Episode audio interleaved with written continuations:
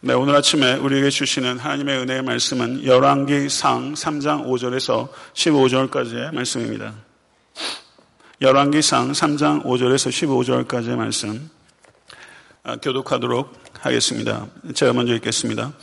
기브온에서 밤에 여호와께서 솔로몬의 꿈에 나타나시니라 하나님이 이르시되 내가 너에게 무엇을 줄고 너는 구하라 솔로몬이 이르되 주의 종 내 아버지 다윗이 성실과 공의와 정직한 마음으로 주와 함께 주 앞에서 행함으로 주께서 그에게 큰 은혜를 베푸셨고 주께서 또 그를 위하여 이 큰 은혜를 항상 주사 오늘과 같이 그의 자리에 앉을 아들을 그에게 주셨나이다. 나의 하나님 여호와여 주께서 종으로 종의 아버지 다윗을 대신하여 왕이 되게 하셨사오나 종은 작은 아이라 출입할 줄을 알지 못하고 주께서 택하신 백성 가운데 있나이다. 그들은 큰 백성이라 수요가 많아서 셀 수도 없고 기록할 수도 없사오니 누가 주의 이 많은 백성을 재판할 수 있사오리까? 듣는 마음을 종에게 주사 주의 백성을 재판하여 선악을 분별하게 하옵소서.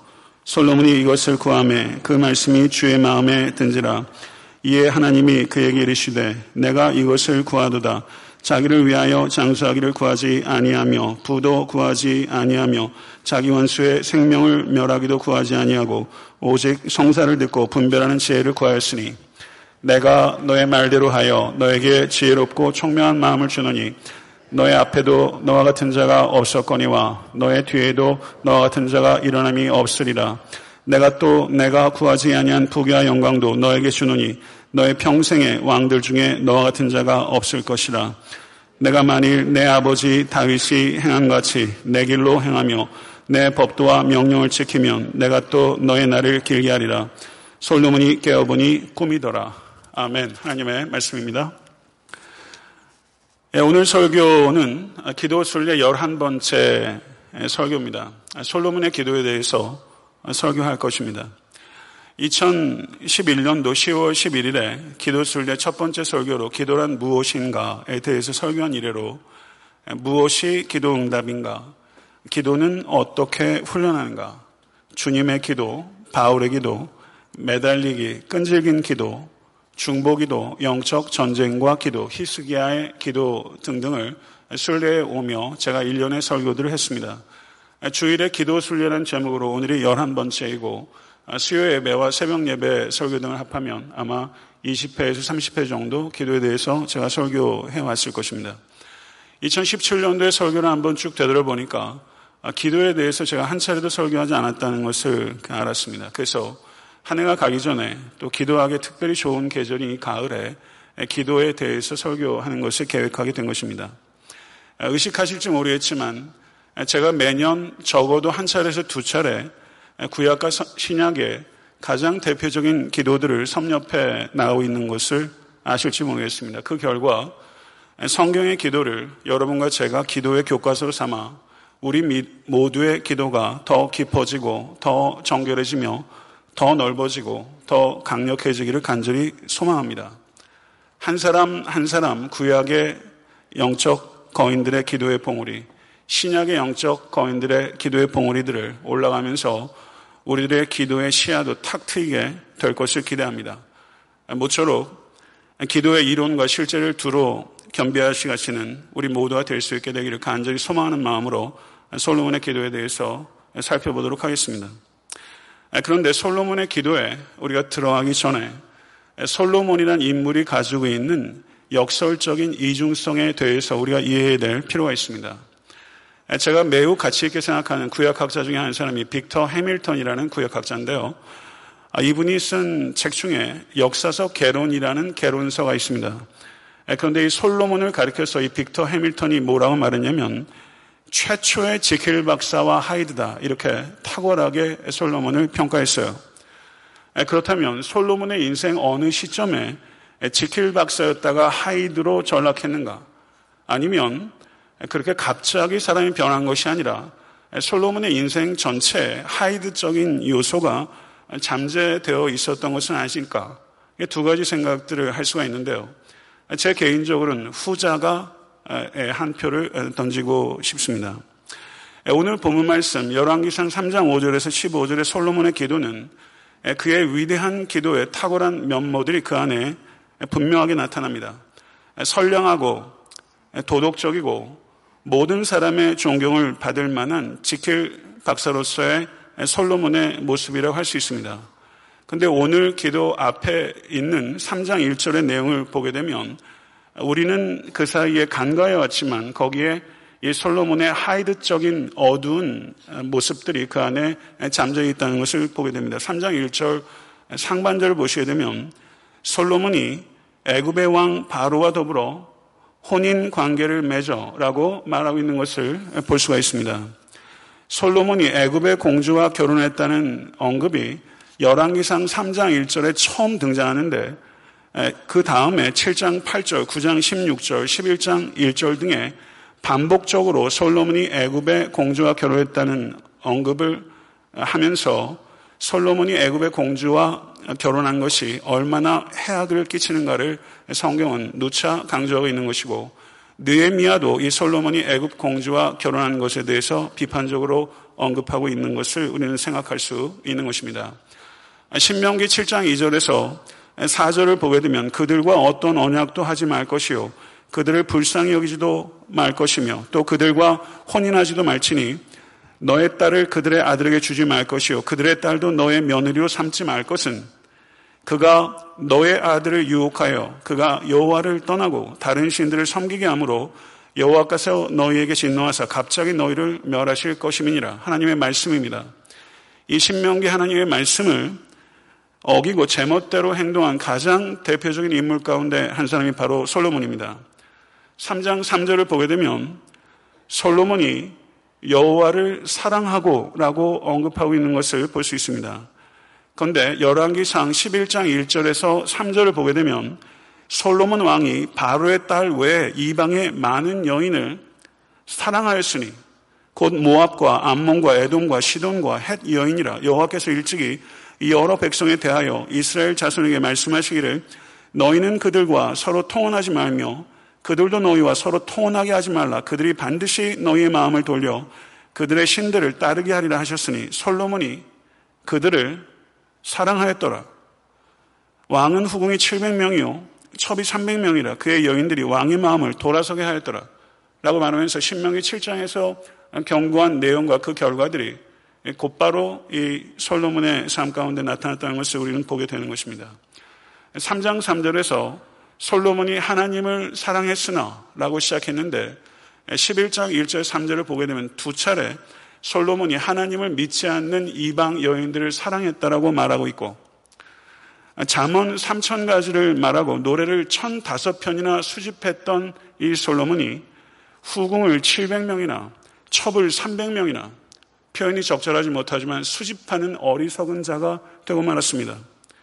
솔로몬은 분명히 후대 그리스도인들이 본받아야 될 신령한 진면교사의 면모를 가지고 있음에 틀림없지만 솔로몬은 우리가 결코 본받아서 안 되는 반면 교사의 모습도 가지고 있는 것을 우리는 분명하게 바라보면서 오늘 솔로몬의 이 기도를 이해해야 되는 것입니다. 열왕기상 1장과 2장을 보게 되면 솔로몬이 왕위에 오르는 과정을 기록하면서 솔로몬의 정치적 정통성을 기록하고 있는 부분이라면 오늘 본 말씀 열왕기상 3장의 말씀은 솔로몬이 왕으로서의 신학적 정통성을 인정받는 과정을 기록하고 있다. 이렇게 이해할 수 있습니다. 다윗이 죽을 때 유언을 했는데요. 다윗이 열왕기상 2장 6절과 9절에 두 번이나 그 아들 솔로몬의 지혜를 언급한 것을 볼 때 오늘 본문에서 솔로몬이 하나님께 지혜를 구했지만 이 기도의 응답을 받기 전에도 솔로몬은 탁월하게 지혜가 있던 사람입니다. 솔로몬이 왕위에 오르는 과정은 결코 순탄하지 않았습니다. 솔로몬은 아도니아를 죽였고 요압을 죽였고 시므이를 죽였고 제사장 아비아다를 유배했습니다. 네 명의 정적을 제거하는 과정에서 이 솔로몬은 정략적으로 매우 기민하고 지혜로운 사람이었다는 것이 분명하게 드러납니다.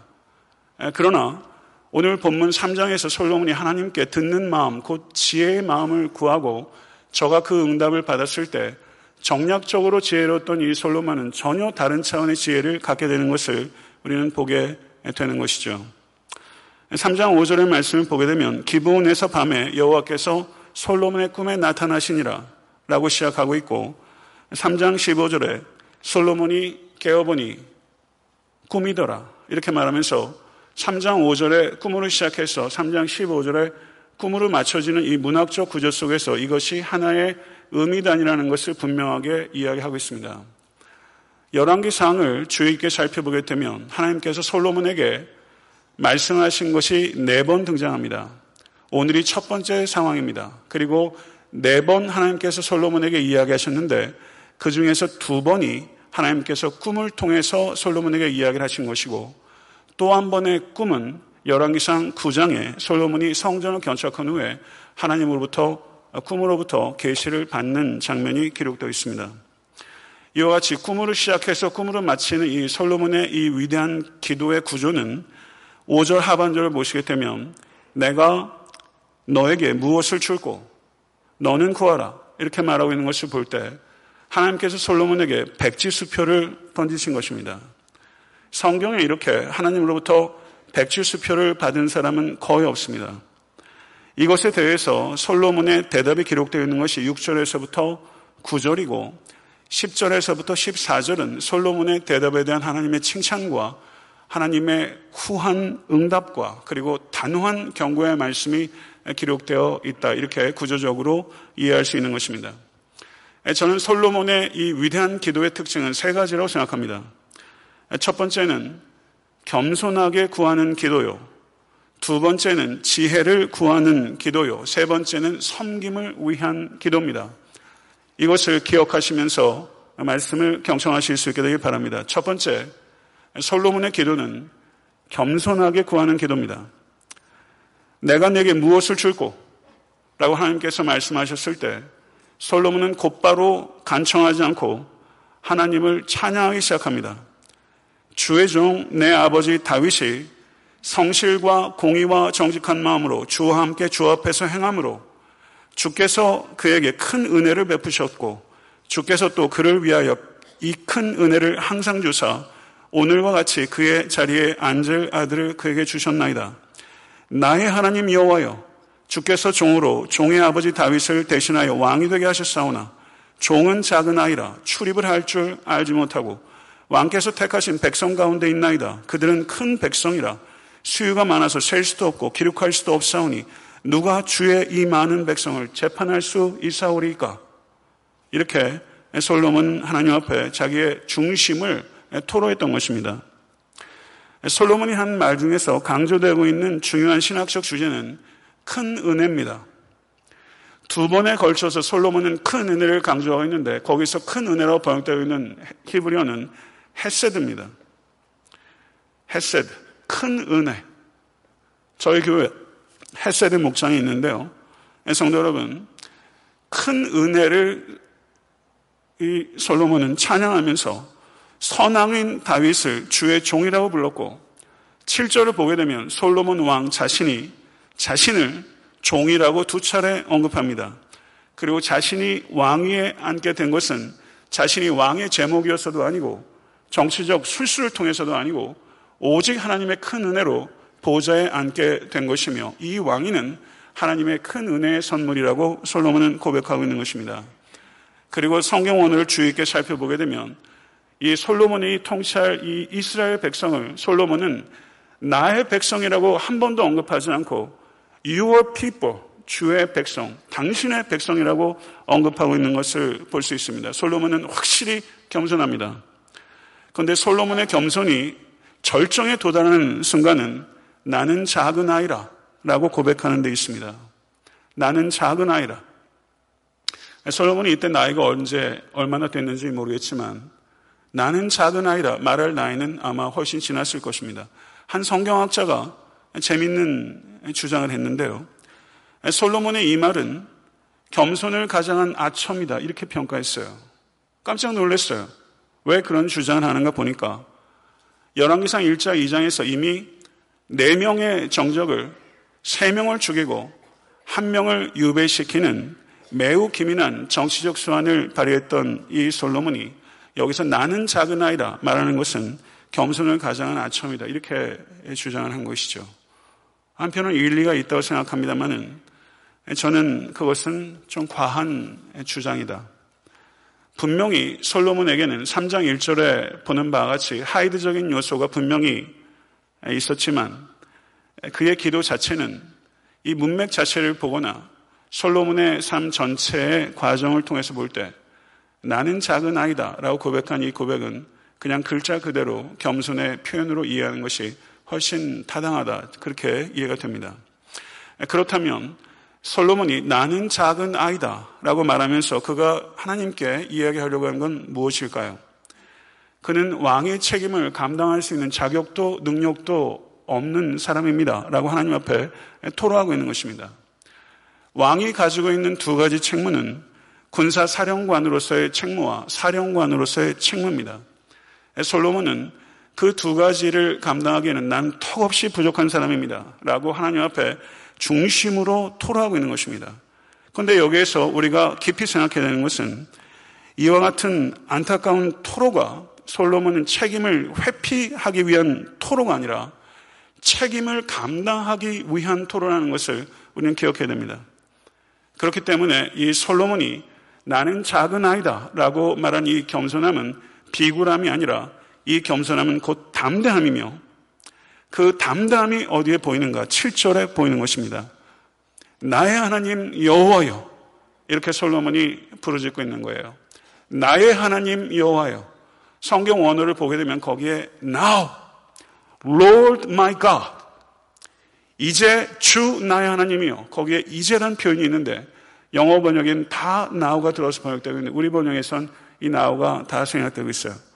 솔로몬의 기도가 이 7절에 가서 갑자기 액셀러레이터를 밟으면서 고양되고 있는 것입니다. 지금 주 나의 하나님이시여. 이렇게 말하면서 이 솔로몬은 겸손한 작은 아이와 같지만 저는 담대한 모습을 표현하고 있는 것이죠. 성도 여러분, 여러분과 저의 겸손함, 여러분과 저의 담대함은 동일한 원천에서 나오는 것이며 그것은 오직 하나님과의 관계에서 비롯되는 것입니다. 사랑하는 성도 여러분, 모쪼록 하나님 앞에서 겸손하십시오. 진실로 하나님 앞에서 겸손하시다면 사람들 앞에서 겸손할 수밖에 없습니다. 만약에 여러분들께서 하나님 앞에서 겸손하다고 말하면서 사람들 앞에서 교만하다면 하나님 앞에서 교만하신 것입니다. 성도 여러분, 혹시 말은 겸손하게 하고 생각과 행동은 교만하게 하고 계시진 않습니까? 성도 여러분, 겸손은 교양에서 나오는 것이 아니라 나는 용서받은 죄인이라는 것을 깨닫고 그것을 기억하는 데서 나오는 것이라는 것을 항상 잊지 않으시는 여러분과 제가 될 수 있게 간절히 바랍니다. 윤석중이라는 시인이 있습니다. 그의 시기 가운데 평이한 구절이 있는데 제 마음에 와 닿았어요. 뭐라고 말했냐면요. 사람 눈 밝으면 얼마나 밝으랴. 사람 귀 밝으면 얼마나 밝으랴. 산 넘어 못 보기는 마찬가지. 강 건너 못 듣기는 매한 가지. 아무리 눈 밝아도 산 넘어 못 보고 아무리 귀 밝아도 강 건너 듣지 못한다는 것이죠. 인간은, 아니, 제 자신이 올 한 해를 살아오면서도 목사임에도 불구하고 조금만 틈이 나면 교만해지고 교만의 도가 넘어서 오만해지기 이루 말할 수가 없습니다. 올 한 해도 조심하고 조심한다고 하면서 저는 적지 않은 순간 제 눈과 제 귀를 맹신하며 천둥 벌거숭이처럼 살 때가 있었어요. 여러분 그렇지 않으세요? 내 귀와 내 눈을 지나치게 맹신하면서 살아가는 것 부끄러운 일이고 아픈 일입니다. 성도 여러분, 다음 주에 대강절이 시작됩니다. 복된 절기입니다. 하나님께서 왕이신 아기 예수께 경배하는 첫 사람으로 베들레헴 지경 밖에서 양무리를 치던 목동을 부르신 것은 여기에 뜨거운 상징이 있는 것입니다. 목동은 어떤 사람입니까? 목동은요, insignificant, uneducated. 그들은 성도 여러분, 자신이 얼마나 무력한 존재인지, 자신이 얼마나 무가치한 존재인지, 자신이 얼마나 무지한 존재인지를 뼛속까지 새기고 있는 겸손한 사람들이에요. 예수 그리스도께서는 겸손의 왕이십니다. 겸손의 왕이신 예수 그리스도께서는 자신의 무지함과 자신의 무력함과 자기의 무가치함을 뼛속까지 느끼는 겸손한 사람들을 위해서 경배받길 원하시고 그와 같이 겸손한 사람들을 통해서 증거되기를 원하시는 왕이시라는 것을 깊이 생각하시는 여러분과 제가 될 수 있게 간절히 바랍니다. 사랑하는 성도 여러분, 자신의 소유나 지식이나 혈통이나 능력이나 행위를 의지하여서 혹여나 다 보는 것처럼, 다 듣는 것처럼, 다 아는 것처럼 생각하고 계신다면 그와 같이 생각을 하시는 난 성탄의 메시지는 들리지 않을 것입니다. 성도 여러분, 오늘 이 시간 우리가 결단할 수 있기를 원합니다. 여러분과 제가 자랑해야 될 것은 언제나 두 가지입니다. 예수 그리스도의 십자가와 우리의 연약함을 자랑하는 것입니다.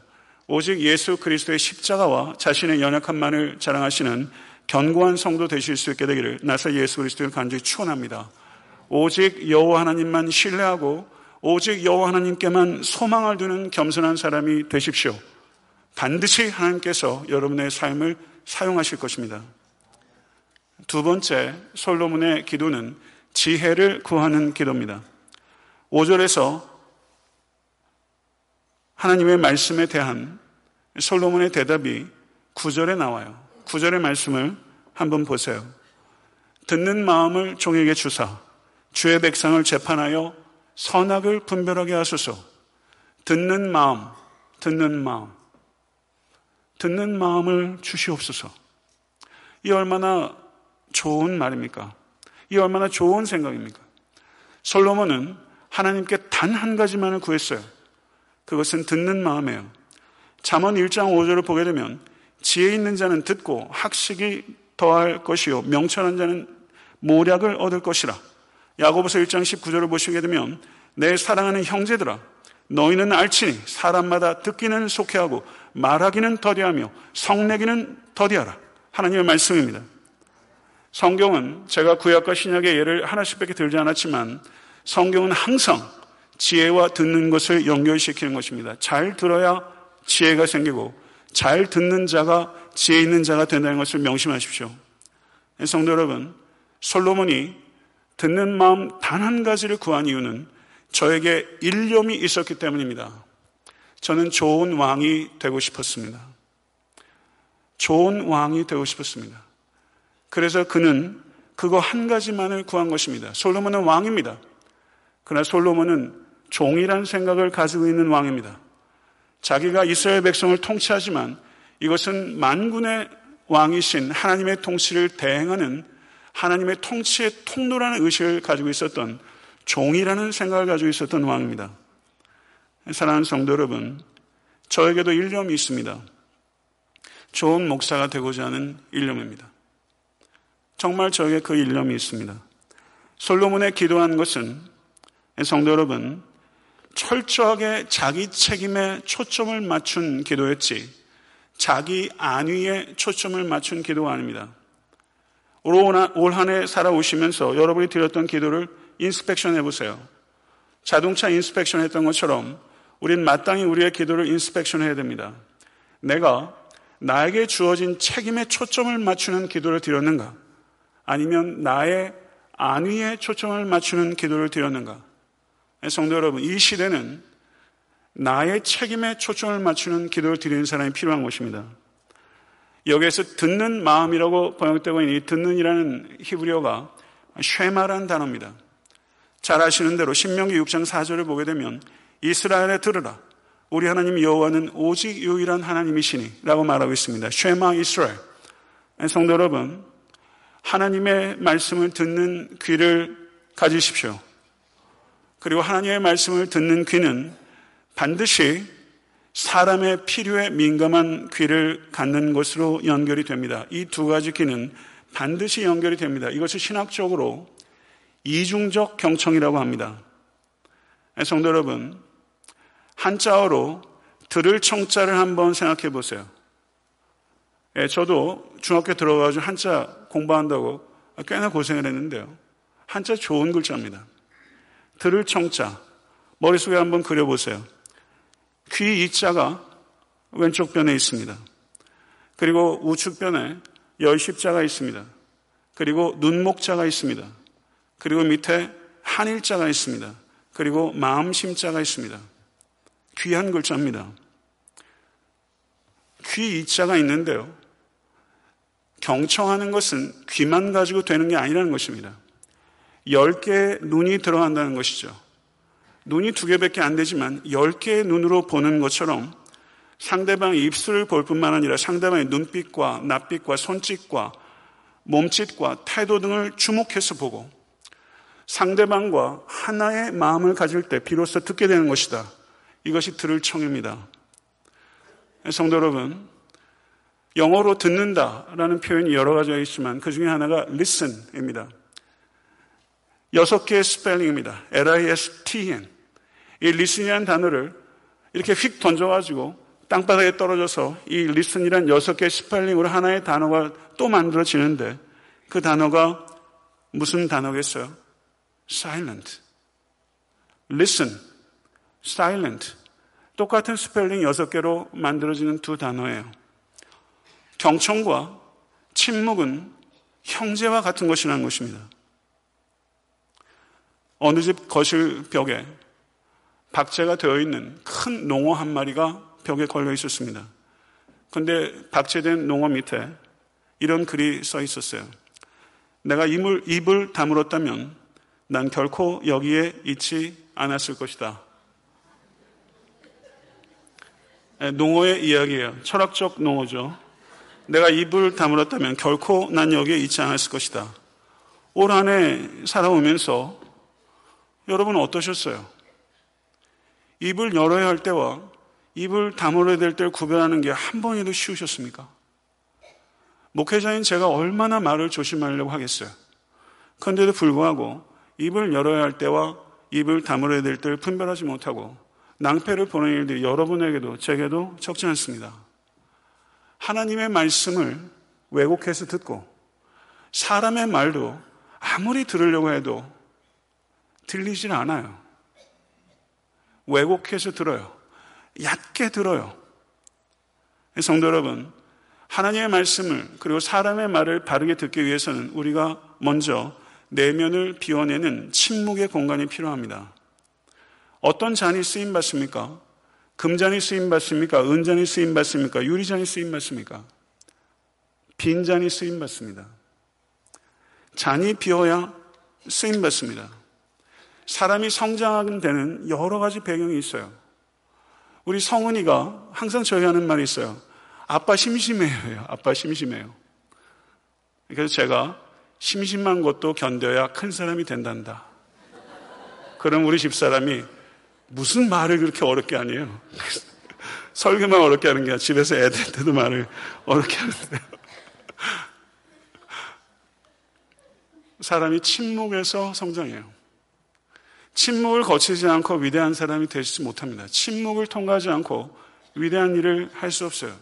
심심한 시간들을 통해서 창의적 시간 일들을 할 수 있게 되는 것이죠. 한 주간을 살면서도 얼마나 파리 소리가 앵앵거리는지 몰라요. 세상 미디어들의 파리 소리가 너무나 제 귓전을, 제 눈을 현혹시킵니다. 사랑하는 성도 여러분, 우리가 들어야 되는 네 가지 소리가 있어요. 양심 속에서, 자연 속에서, 역사 속에서, 그리고 성경 속에서 진리를 듣는 마음을 가꾸시는 여러분과 제가 될 수 있기를 간절히 축원합니다. 모쪼록 이 자리에 계신 모든 권속들께서 한 사람도 예외 없이 하나님의 말씀을 잘 들어서 하늘의 복을 받고 사람의 말을 잘 들어서 관계 복을 받으실 수 있게 되기를 진심으로 축복합니다. 세 번째는 솔로몬의 기도는 섬김을 위한 기도입니다. 겸손하게 드리는 기도요. 지혜를 구하는 기도요. 그리고 섬김을 위한 기도예요. 솔로몬은 자신의 부귀 영화가 아니라 오직 하나님의 백성의 안녕과 복지를 위한 일념으로 단 한 가지를 구했어요. 그때 하나님께서 그 기도를 칭찬하시고 후하게 응답하셨습니다. 자기를 위하여 장수하기를 구하지 아니하며 부도 구하지 아니하며 자기 원수의 생명을 멸하기도 구하지 아니하고 오직 성사를 듣고 분별하는 지혜를 구하였으니 내가 너의 말대로 하여 너에게 지혜롭고 총명한 마음을 주노니 너의 앞에도 너와 같은 자가 없었거니와 너의 뒤에도 너와 같은 자가 일어남이 없으리라. 또한 내가 또 너에게 구하지 아니한 부귀와 영광도 너에게 주노니 너의 평생의 왕들 중에 너와 같은 자가 없을 것이라. 아멘. 성도 여러분, 솔로몬의 기도의 미덕 가운데 하나는 저를 한번 따라해 보시고 기억하십시오. 구하지 않는 자제력. 구하지 않는 자제력이에요. 솔로몬이 가지고 있는 기도의 미덕은요, 구하지 않는 자제력이에요. 백주수표를 받았잖아요. 그럼 저 같으면요, 하나님 잠깐만 기다리세요. 그리고 뭘쫙 쓰겠어요. 그리고 말로 안 하고 잊어버리지 마시라고 종이를 드리겠어요. 이게 저예요. 그런데 이 솔로몬은요, 단 한 가지를 구했어요. 구하지 않는 자제력이에요. 우리가 기도할 때 바른 것을 구하는 분별력도 필요하고 구하지 않는 자제력도 중요한 거예요. 성도 여러분, 하나님께서는 이 솔로몬이 구하지 않는 자제력을 기뻐하셨어요. 그리고 구하지 않는 것까지도 더해 주셨어요. 에베소서 3장 20절에 21절에 사도 바울이 하나님을 이렇게 영화롭게 합니다. 에베소 3장 20절과 21절을 제가 읽겠습니다. 우리 가운데서 역사하시는 능력대로 우리가 구하거나 생각하는 모든 것에 더 넘치도록 능히 하실 이에게 교회 안에서와 그리스도 예수 안에서 영광이 대대로 영원 무궁하기를 원하노라. 아멘. 사도 바울이 이렇게 하나님을 송영하고 있어요. 구하거나 생각하는 모든 것에 더 넘치도록 부어주신 하나님이 바로 사도 바울의 하나님이요. 솔로몬이 맛본 하나님이고 그것이 여러분과 제가 믿는 하나님이에요. 구하거나 생각하는 모든 것에 더 넘치도록 능해 주신 하나님. 이것이 여러분의 지식이 아니라 여러분의 경험 그리고 여러분의 노래가 될 수 있게 되기를 간절히 소원합니다. 교회력을 따라서 성경을 이렇게 읽습니다. 구약에서도 발췌해서 읽고 신약에서도 발췌해서 읽어요. 그런데 이 솔로몬의 기도, 열왕기상 3장 5절 15절의 이 기도가 마태복음 13장 44절에서 52절에 예수 그리스도의 비유와 같이 읽어지는데 오순절 후 열 번째 주일에 많은 교단에서 이 두 본문이 같이 읽힙니다.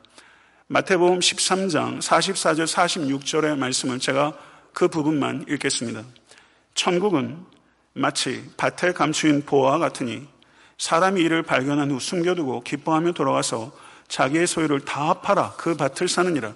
또 천국은 마치 좋은 진주를 구하는 장사와 같으니 극히 값진 진주 하나를 발견함에 가서 자기 소유를 다 팔아 그 진주를 사느니라.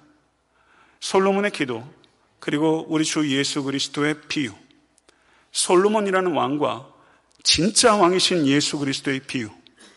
이 두 가지 기도와 비유를 통해서 하나님 나라가 우선한다는 것과 하나님 나라를 구하는 기도와 그리고 하나님 나라를 위해서 행동하는 것이 얼마나 중요한지를 이 두 가지 기도와 비유를 통해서 우리에게 강조하고 있는 것이죠. 마태복음의 예수 그리스도의 비유를 통해서 솔로몬의 이 기도를 저는 이렇게 제목을 붙일 수 있다고 생각합니다.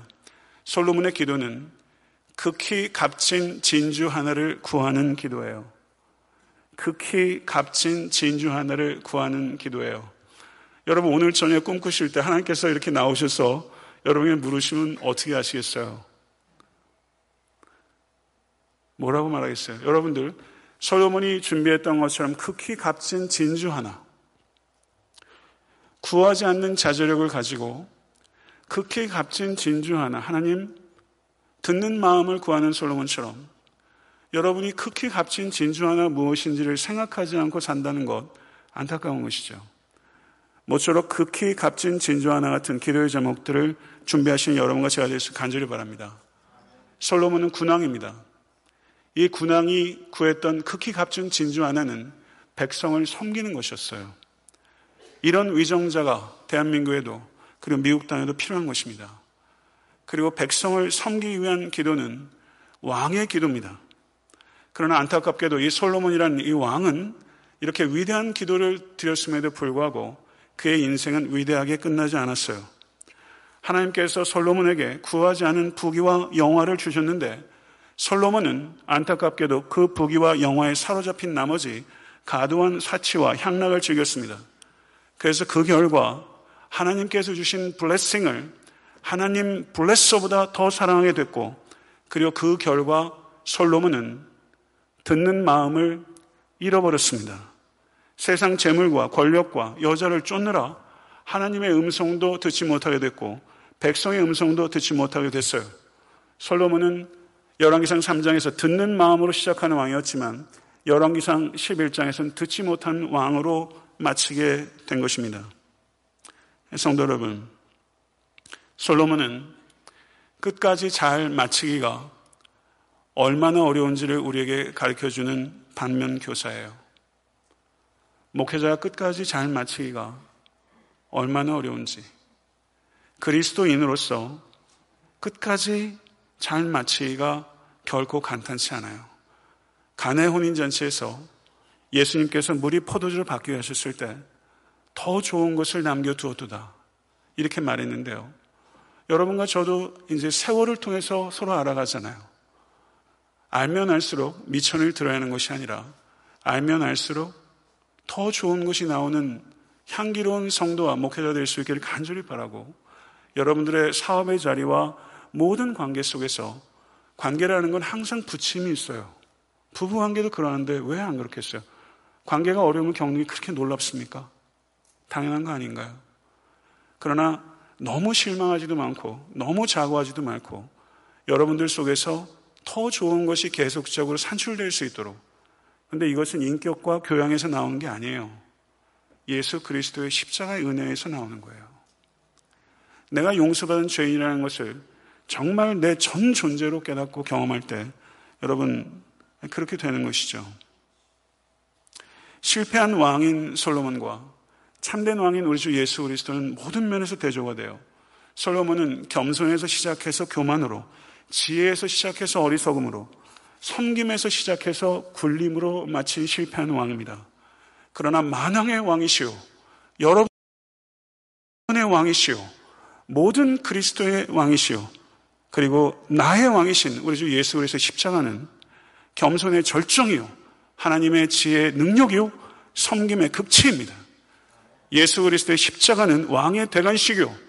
우리 주 예수 그리스도의 가시멸관은 왕의 진정한 왕관입니다. 솔로몬은 실패한 왕이지만 우리 주 예수 그리스도께서는 솔로몬이 실패한 왕도가 무엇인지를 보여준 왕이시고 성도 여러분 올 한 해 살면서 평생 살면서 이 세 가지 어느 하나도 쉽지 않아요. 겸손하기만 한 것도 너무 어렵고 지혜로운 것도 너무 어렵고 섬기기는 것도 일관되게 섬기는 것도 어려워요. 이 셋 중에 어느 하나도 쉽지 않아요. 그런데 이 세 가지를 다 갖추고 겸비하는 것 얼마나 어려운 일이겠습니까? 이 일이 기도 없이 이룰 수 있는 미덕입니까? 이 일이 사랑하는 성도 여러분 겸손과 지혜와 섬김을 구하는 기도 이것은 왕의 기도입니다. 여러분 왕의 기도를 드리십시오. 우린 예수 그리스도로 말미암아 왕 같은 제사장인 것입니다. 우리의 기도가 이렇게 고양돼야 합니다. 겸손과 지혜와 섬김을 위해서 기도하시는 왕 같은 제사장. 그리고 여러분과 저의 삶이 이 세 가지를 열매 맺는 왕 같은 제사장 같은 삶의 열매들이 풍성하게 나타나기를 간절히 소원합니다. 시작보다 끝이 좋은 사람. 그런 성도. 부디 되십시오.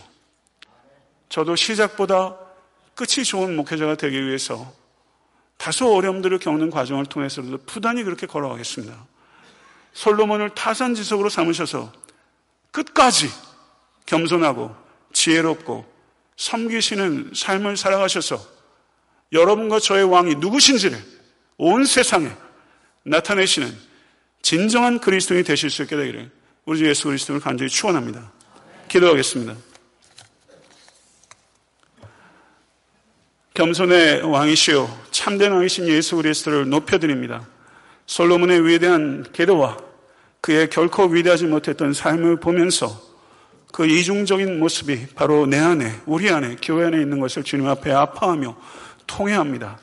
그렇지만 참된 왕이시요, 진정한 왕이시요, 이스라엘뿐만 아니라 온 땅과 우주와 역사와 시대와 공간을 초월한 진정한 왕이신 예수 그리스도를 우리, 우리 심령 가운데 모시게 되면 우리도 겸손하고 또 지혜롭고 섬김의 삶을 끝까지 걸어가게 될 줄로 믿습니다.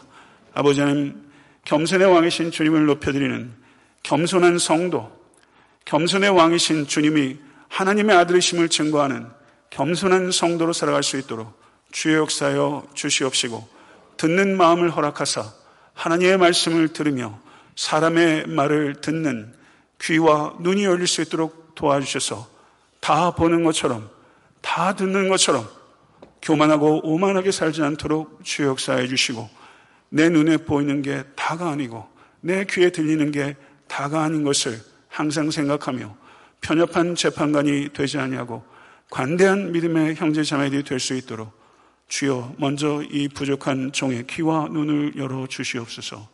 섬김의 길을 걸어갈 수 있도록 불러주시니 감사합니다. 군림하기 위해서 살아가는 세상 사람 가운데 섬김을 목표로 살아갈 수 있도록 우리를 불러주셨사오니 그 길 끝까지 잘 걸어갈 수 있도록 모쪼록 가나의 혼인잔치에 주님께서 기적을 베푸신 그 포도주처럼 우리 각자의 삶도 더 좋은 것이 끊임없이 주의 얼굴을 바라보게 될 때까지 그 순간까지 계속해서 좋은 것이 나올 수 있도록 사랑하는 모든 건속의 걸음걸음을 지키시고 동행하여 주시옵소서 우리 주 예수 그리스도 이름으로 간절히 기도드려 싸움나이다. 아멘.